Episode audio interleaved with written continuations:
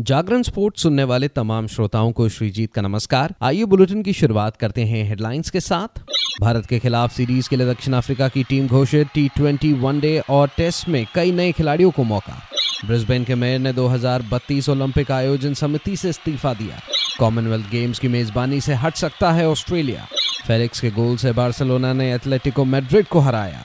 अब खबरें विस्तार से। भारत के खिलाफ टी ट्वेंटी वनडे और टेस्ट सीरीज़ के लिए दक्षिण अफ्रीका की टीम का ऐलान हो गया है। टी ट्वेंटी और वनडे प्रारूप में एडन मार्क्रम कप्तान बनाए गए हैं। वहीं टेस्ट में तेम्बा बवूमा ही कप्तानी करते दिखेंगे। बवूमा ने हाल ही में हुए वनडे सीरीज़ में दक्षिण अफ्रीका टीम की कप्तानी की थी। हालाँकि अब उनसे न सिर्फ़ कप्तानी छीनी गई, बल्कि टीम से भी बाहर कर दिया गया है। भारत और दक्षिण अफ्रीका के बीच सीरीज़ की दस दिसंबर से शुरुआत हो रही है। पहले टी सीरीज़ खेली जाएगी, फिर वनडे और आखिर में टेस्ट सीरीज़ खेली जाएगी। टी ट्वेंटी में ऑटनियल बाटमैन मैथ्यू ब्रिज के नानड्रे बर्गर नए चेहरा है। वहीं वनडे में ऑटनियल बाटमैन और नानड्रे बर्गर के अलावा Tony de Zorzi Mihlali Mpongwana नए चेहरा होंगे। क्विंटन डिकॉक ने अब अंतर्राष्ट्रीय क्रिकेट से संन्यास ले लिया है। ऐसे में टेस्ट में विकेट कीपिंग करने वाले काइल वेरन को अब वनडे में भी विकेट कीपिंग करने की ज़िम्मेदारी सौंपी गई है। टेस्ट में David Bedingham Nandre Burger Tony de Zorzi Keegan Petersen नए चेहरा है। वहीं टी स्पेशलिस्ट माने जाने वाले ट्रिस्टन स्टब्स को टेस्ट में भी मौका दिया गया है। जूनियर एबी डिविलियर्स कहे जाने वाले डेवॉल ब्रेविस को किसी भी टीम में मौका नहीं दिया गया है। वनडे में कप्तान तेम्बावा वोमा के अलावा कगीजो रबाड़ा भी उन खिलाड़ियों के समूह में है, जिन्हें रेड बॉल क्रिकेट के लिए दौरे के व्हाइट बॉल फॉर्मेट से बाहर कर दिया गया है।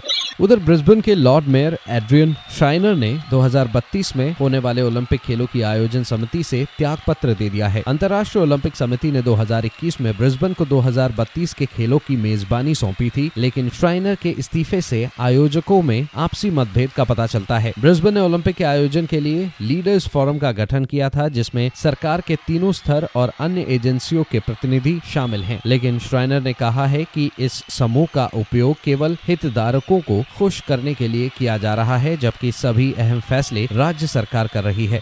उधर ऑस्ट्रेलिया 2026 में होने वाले राष्ट्रमंडल खेलों की मेजबानी से हट सकता है, और उसके खेल अधिकारियों ने अंतर्राष्ट्रीय महासंघ को अन्य देशों की दावेदारी पर विचार करने के लिए कह दिया है। राष्ट्रमंडल खेल ऑस्ट्रेलिया के मुख्य कार्यकारी क्रेग फिलिप्स ने गोल्ड कोस्ट के मेजबानी से हटने के बाद ये बात कही। इससे पहले जुलाई में विक्टोरिया प्रांत मेजबानी से हट गया था। फिलिप्स ने कहा कि ऑस्ट्रेलिया अभी मेजबानी से पूरी तरह नहीं हटा है, लेकिन राष्ट्रमंडल खेल महासंघ को अन्य विकल्पों पर भी गंभीरता से विचार करना चाहिए। गोल्ड कोस्ट के मेयर टॉम टेट ने कहा था कि उन्हें सरकार से समर्थन नहीं मिल रहा है और इसलिए वे राष्ट्रमंडल खेलों की मेजबानी नहीं कर सकते हैं। गोल्ड कोस्ट ने इससे पहले 2018 में राष्ट्रमंडल खेलों की मेजबानी की थी। उसके अलावा पर्थ ने भी 2026 की प्रतियोगिता की मेजबानी में दिलचस्पी दिखाई थी।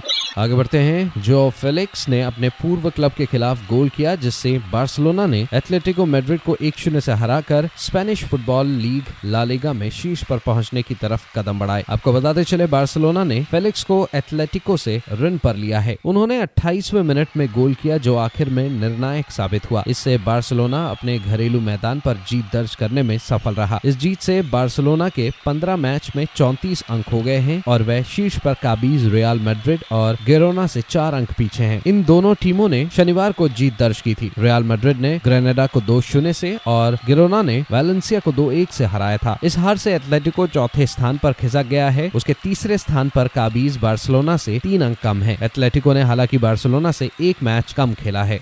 तो फ़िलहाल इस अपडेट में इतना ही। खबरों का सिलसिला जारी रहेगा जागरण डॉट कॉम पर। और हाँ खेल जगत से जुड़ी तमाम बड़ी जानकारियों के लिए बने रहिए सिर्फ़ और सिर्फ़ जागरण डॉट कॉम आरोप नमस्कार।